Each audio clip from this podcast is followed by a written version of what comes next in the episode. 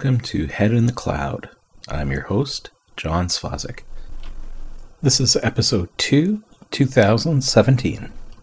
Today, we're going to be talking about a topic that actually came up on Reddit a couple of weeks ago, where a user had asked, What are your first N steps when setting up a new account in Amazon? And a lot of people had said, first of all, there is no such thing as a list that we always go through. It really depends on what it is that we're doing. But there was an equal number of people that said, look, your best bet is to take a look at this uh, benchmark from the Center for Internet Security and just basically follow that and so, in this particular podcast, that's exactly what we're going to do. We're going to take a look at the Center for Internet Security's AWS benchmark. So, the Center for Internet Security is a nonprofit organization that also offers a lot of services and products, including cloud security benchmarks for Amazon. Uh, I did take a look at their website and I was familiar with them from before, but I was curious to see if they had the other cloud uh, providers there, like Google and Azure, and unfortunately they do not. So the only benchmark that they have available at this time is for Amazon. Now they actually have two of them. They have uh, the Foundations benchmark, and they also have a three tier web architecture benchmark but we're going to be focusing on the foundations benchmark since it's a bit more uh, generic. So we're going to be looking at version 1.1.0, which was released November 9th, 2016. Uh, this is the second release. The initial release of this benchmark was actually February 2016, so it's quite possible that there's a more uh, recent version at the time of this, uh, when you're listening to this recording. But at the time of this recording, the 1.1.0 version is the most recent. So we're just going to go with that. So the benchmark itself is, is fairly long. It's about 150 pages long and covers four major areas uh, identity and access management, logging, monitoring, and networking. In this podcast, we're going to try to get through section one identity and access management which itself is is fairly long, but I think we can we can pull through. So with that, let's get started. So the first item in section 1 is avoid the use of root account credentials. So this is akin to using the root user on Linux. It's just not something you should do. What you should do is after setting up your Amazon account is set up an individual account that you yourself will use. Uh, grant it only the permissions that are required and essentially lock it down. You should only use your root account to add new users or expand the permissions for users you already have, but it definitely should not be used in day to day operation. Second point is using MFA for all accounts that have access to the console. In my opinion, multi factor authentication is a must have. Uh, in this day and age, in all honesty, if you're going to be doing anything that could potentially cost your organization its reputation or money or pretty much anything that's of any significant risk. If there's an option for multi-factor authentication, it should be implemented. That's that's just a go-to. Amazon actually has a great little tutorial on how to set up their IAM policy or set up a IAM policy, I should say, for enforcing multi-factor authentication on your user accounts. And the tutorial basically will show you how to set up a policy that unless the individual uh, user has logged in using a multi-factor authentication uh, token, they will not have access to anything. All access will be denied. So it's another nice little insurance policy just to make sure if somehow somebody manages to bypass uh, MFA, uh, maybe through the use of a rogue key or something along those lines. Uh, it's a nice little, like I said, a nice little insurance policy that you can use. So I'll provide a link to the tutorial as part of the uh, podcast description for this uh, particular episode. The third point is ensure credentials unused for 90 days or greater are disabled. So this is just general account cleanup. Perhaps you created a test account and you simply forgot about it and you haven't used it in a while. So you do have the option to take a look to see what uh, when the last used date for an account was, including what was the last functions that they were using. So if you have an account that hasn't been used in 90 days, you should just remove it. Now, you should also be doing account auditing fairly regularly, usually about quarterly. Um, is is pretty standard. It's pretty okay. Uh, some people do it a lot more often, obviously. Um, depends on your own policies, but at least quarterly. I think that's pushing the upper edges on uh, the upper bounds, I should say, on how often you should be doing that. But again, just good practice. Remove anything that hasn't been used for 90 days. Point number four is ensure access keys are rotated every 90 days or less. So, this is, for those unfamiliar, access keys are ways to essentially provide programmatic access to the Amazon console. You can do this through Amazon's command line tools, through a variety of uh, programming language libraries, and so on. So rather than providing username and password, you essentially have an access key and a secret key that you would use instead. So Amazon recommends that every 90 days those be rotated as well. Now, personally, I prefer using IAM roles versus access keys, and that's something that we'll cover in a in a future podcast. But there might be a time, for example, your own development machine where you need to have that programmatic access to be able to remotely connect to the uh, Amazon console without having to worry about your your personal credentials, or maybe it's just not an option. Maybe you're using a uh, tool, a DevOps tool like Terraform, for example, which, by the way, spoiler alert, will also be a future podcast episode. So, in those cases, there are times where you really don't have a choice. Roles just aren't uh, available to you, uh, and you will need to use uh, your, these access keys to to connect. So, very much like password policies, where you should change your passwords every 90 days, you should wait no longer than 90 days to rotate your access keys as well. Now, items 5 through 11 in this checklist are all related to passwords. So I'm just going to roll them up all together into sort of one topic. So the benchmark itself basically says that passwords should follow the 14 by 4 uh, password complexity pattern, which basically means they should be at least 14 characters long and then have uppercase, lowercase, numbers and symbols in the password, right? The four different uh, categories for a character. These are ASCII characters, obviously, that, that we're referring to here, not Unicode. And the password should be, uh, again, rotated, very similar to access keys.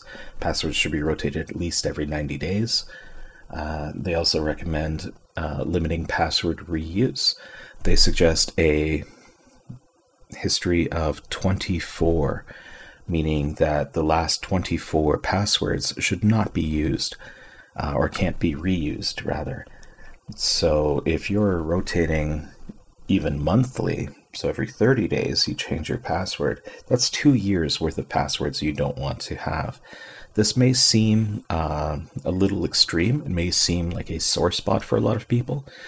Uh, and obviously, end users themselves are often cursing, "Oh, what do you mean I can't use my password?"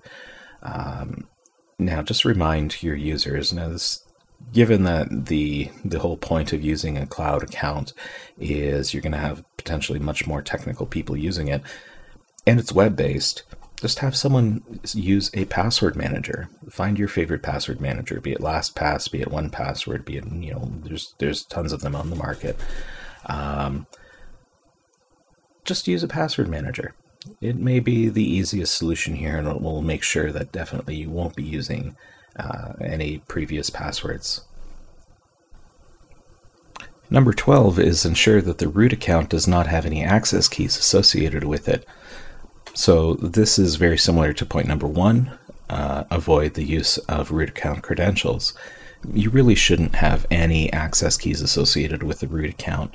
Uh, if you do, that's essentially creating the master key that can be used for all of Amazon. So try to avoid that at all costs. If you do have to use access keys, definitely set up an individual account. It'll be a lot easier to keep track of what those keys are used for, as well as limiting what access those keys have.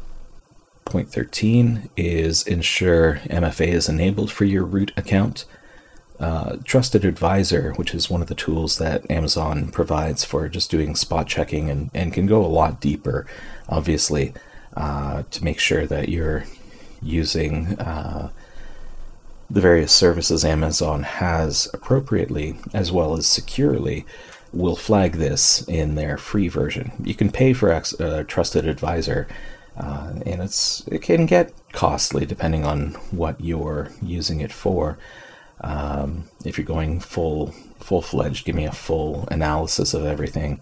Um, it, it is money well spent, in my opinion, but nonetheless, it's not necessarily free once you get past the preliminary checks. But the preliminary checks will flag not having multi factor authentication on your root account uh, as a security flaw.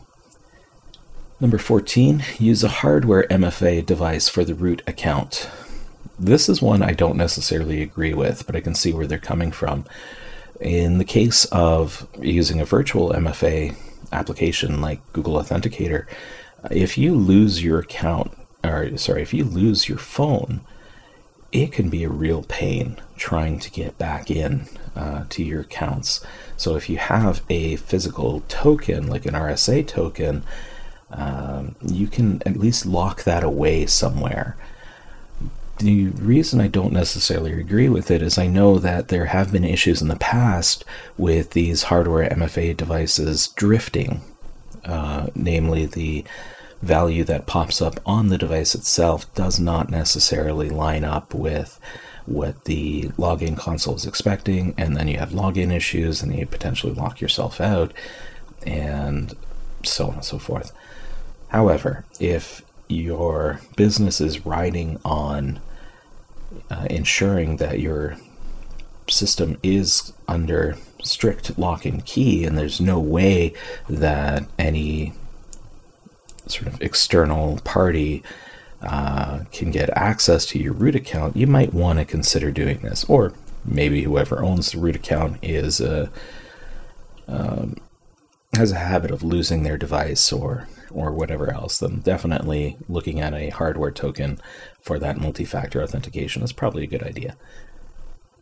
Number 15, ensure security questions are registered in the AWS account.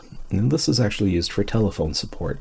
So if you ever have to call Amazon and ask for help in setting up your, maybe resetting a password or, or whatever else, uh, they will ask these. So this is very obviously aimed at social engineering. Uh, it is important to do, definitely something that we would recommend, or at least I would recommend uh, uh, pursuing and actually just, just doing it. Number 16, ensure IAM policies are only attached to groups or roles. So in Amazon, when you're setting up policies, you can attach them to groups, roles, or users. Setting them up for groups and roles just basically helps expand the bucket. Makes it a bit easier. You don't have to track down each individual user. So, as your organization grows, as you start adding more users, Uh, you can add those users to predefined groups. Those groups, you know exactly what permissions people have. If you start doing one offs and saying, well, this person here, we're going to make them a power user, and therefore we're just going to grant the role directly on that individual because maybe they're in my IT org or maybe they're, they're in a DevOps role and I want to expand that. But what happens when all of a sudden you have three, five, ten, fifty people that you need to do this for? And then you need to change a policy. Are you going to go to every all 50 of them and and or maybe you have to add a new policy? Are going to go to 50 users to add them? What if you miss number 48? What if you miss number 23? You know, it happens. Simply moving the policies over to groups makes it a lot easier uh, for management and for auditing purposes. Number 17, enable detailed billing. Uh, this is definitely something you want to do. If not for auditing purposes, at least for your own personal information in terms of what are you paying for. Amazon's particularly tricky in this way um, because they, while they offer really good rates on everything, they charge you for pretty much everything as well. So, keeping uh, detailed or turning on detailed billing will actually help you understand what you're paying for, as well as looking for potential cost overruns or other suspicious activities. There is going to be a lot of, de- of data here, but I, I honestly think that it's worth it. You can also end up generating alerts and notifications on this data. And the one thing that you will have to keep in mind is by default, the only person that will be able to access that detailed billing is the root uh, account. So the uh, root account credentials are used to look at that billing data. Now you can actually grant access to another user, and I'll provide a link uh, to Amazon's documentation on doing exactly that. Number 18, ensure the IAM master and IAM manager roles are active. So this one is a bit of a if you think back to 1980s movies when they want to launch the nuclear missiles, you have two people with two keys that basically plug into uh, a console, turn the keys simultaneously, and then be able to uh, launch the uh, open up the button and uh, push it to launch the missiles. This is along the same lines. In this case, what the uh, benchmark is talking about is essentially you would have a master role, and that role is used to create users, groups, and roles, as well as assigning permissions to those roles. And then the manager role assigns users and roles to groups. So the idea is separation of concerns and making sure that whoever defines the permissions doesn't have the ability to add those permissions to any users they want. Uh, and likewise, the person who creates and manages the users doesn't have the ability to change the permissions um, and access levels for those users. They can only select from a, pre existing uh, set that was defined by someone else. So, this separation of concerns might be a little bit of overkill for a small organization, but as you grow, and for compliance reasons, you may want to explore this uh, particular approach. Okay, number 19, maintain current contact details. So, in Amazon, you have, when you create your account, you can have your primary contact, you can have security contacts, and you can have other, other contacts as well. You want to make sure that all that information is up to date. I would strongly recommend having um, an email registered to a distribution list as opposed to an individual account. That way, if something, if for, for whatever reason Amazon needs to get in touch with you, they'll be able to hit a wider range of people as opposed to an individual within reason, obviously. If there's something more uh, sensitive in nature, then sure, have an individual person listed or at least have their individual uh, cell phone listed. But if possible, I would recommend sort of sharing that load. Um, even for cell phones, see if you can have it forwarded to a uh, call tree service or a call forwarding service. So if the primary account holder can't be contacted or isn't answering their phone, let it be forwarded off to another number and let that person try to deal with it. So, again, as your accounts, as your organizations grow and your account needs become more complicated, um, you can adjust accordingly. Now, number 20, ensure security contact information is registered. So, just like Section 19, uh, which is mostly related to the root account holder or the main account owner, 20 is related to security. So sometimes these are the same people, sometimes they're not. Sometimes you'll have someone who's responsible for the actual account, and then someone else who's responsible for the infrastructure, and finally a third person who's responsible for uh, security. You want to make sure that you have all up to date account information, especially for the security people. Obviously, it's a security benchmark, so they're calling out the security contact uh, separately. 21. Ensure IAM instance roles are used for AWS resources, resource access from instances. So, this one is a weird one for being so far down on the list. Um, I would have put this up a little bit higher, but I can see where they're coming for uh, from because this is very specific to instances that you are creating in Amazon. And basically, what you're trying to do here is avoid the use of these access keys uh, in order to make calls to Amazon. So, for example, let's say you have an EC2 instance and you want to be sending messages on an SNS topic or an SQS queue. In those cases, you're going to have some sort of application, you're going to have some APIs. What you want to avoid is using access keys for that. Amazon's got this great mm, system uh, called roles, and roles allow you to essentially say, look, when I start this EC2 instance, I want it to have this role assigned to it. And that role is essentially a type of user, for lack of a better term. It's kind of like a, a machine user, machine role, machine group. It has policies associated with it to say these are the things that this machine is able to do. And you can be as fine grained with that as you want. You can uh, make it such that it can read from a particular S3 bucket and post messages to a particular SQS queue but it cannot put new topics, or sorry, cannot put new files or new objects into that S3 bucket or any other bucket, as well as it can only send messages onto the queue. It can't read or receive any messages or delete anything.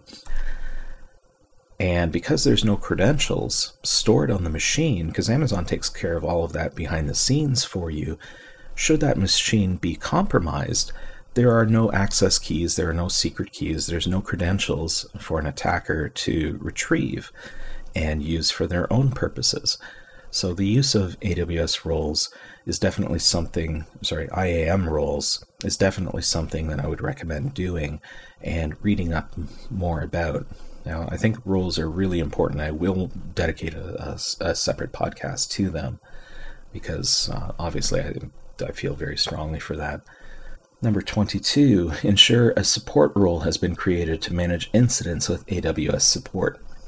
So, again, this is just further separation of concerns.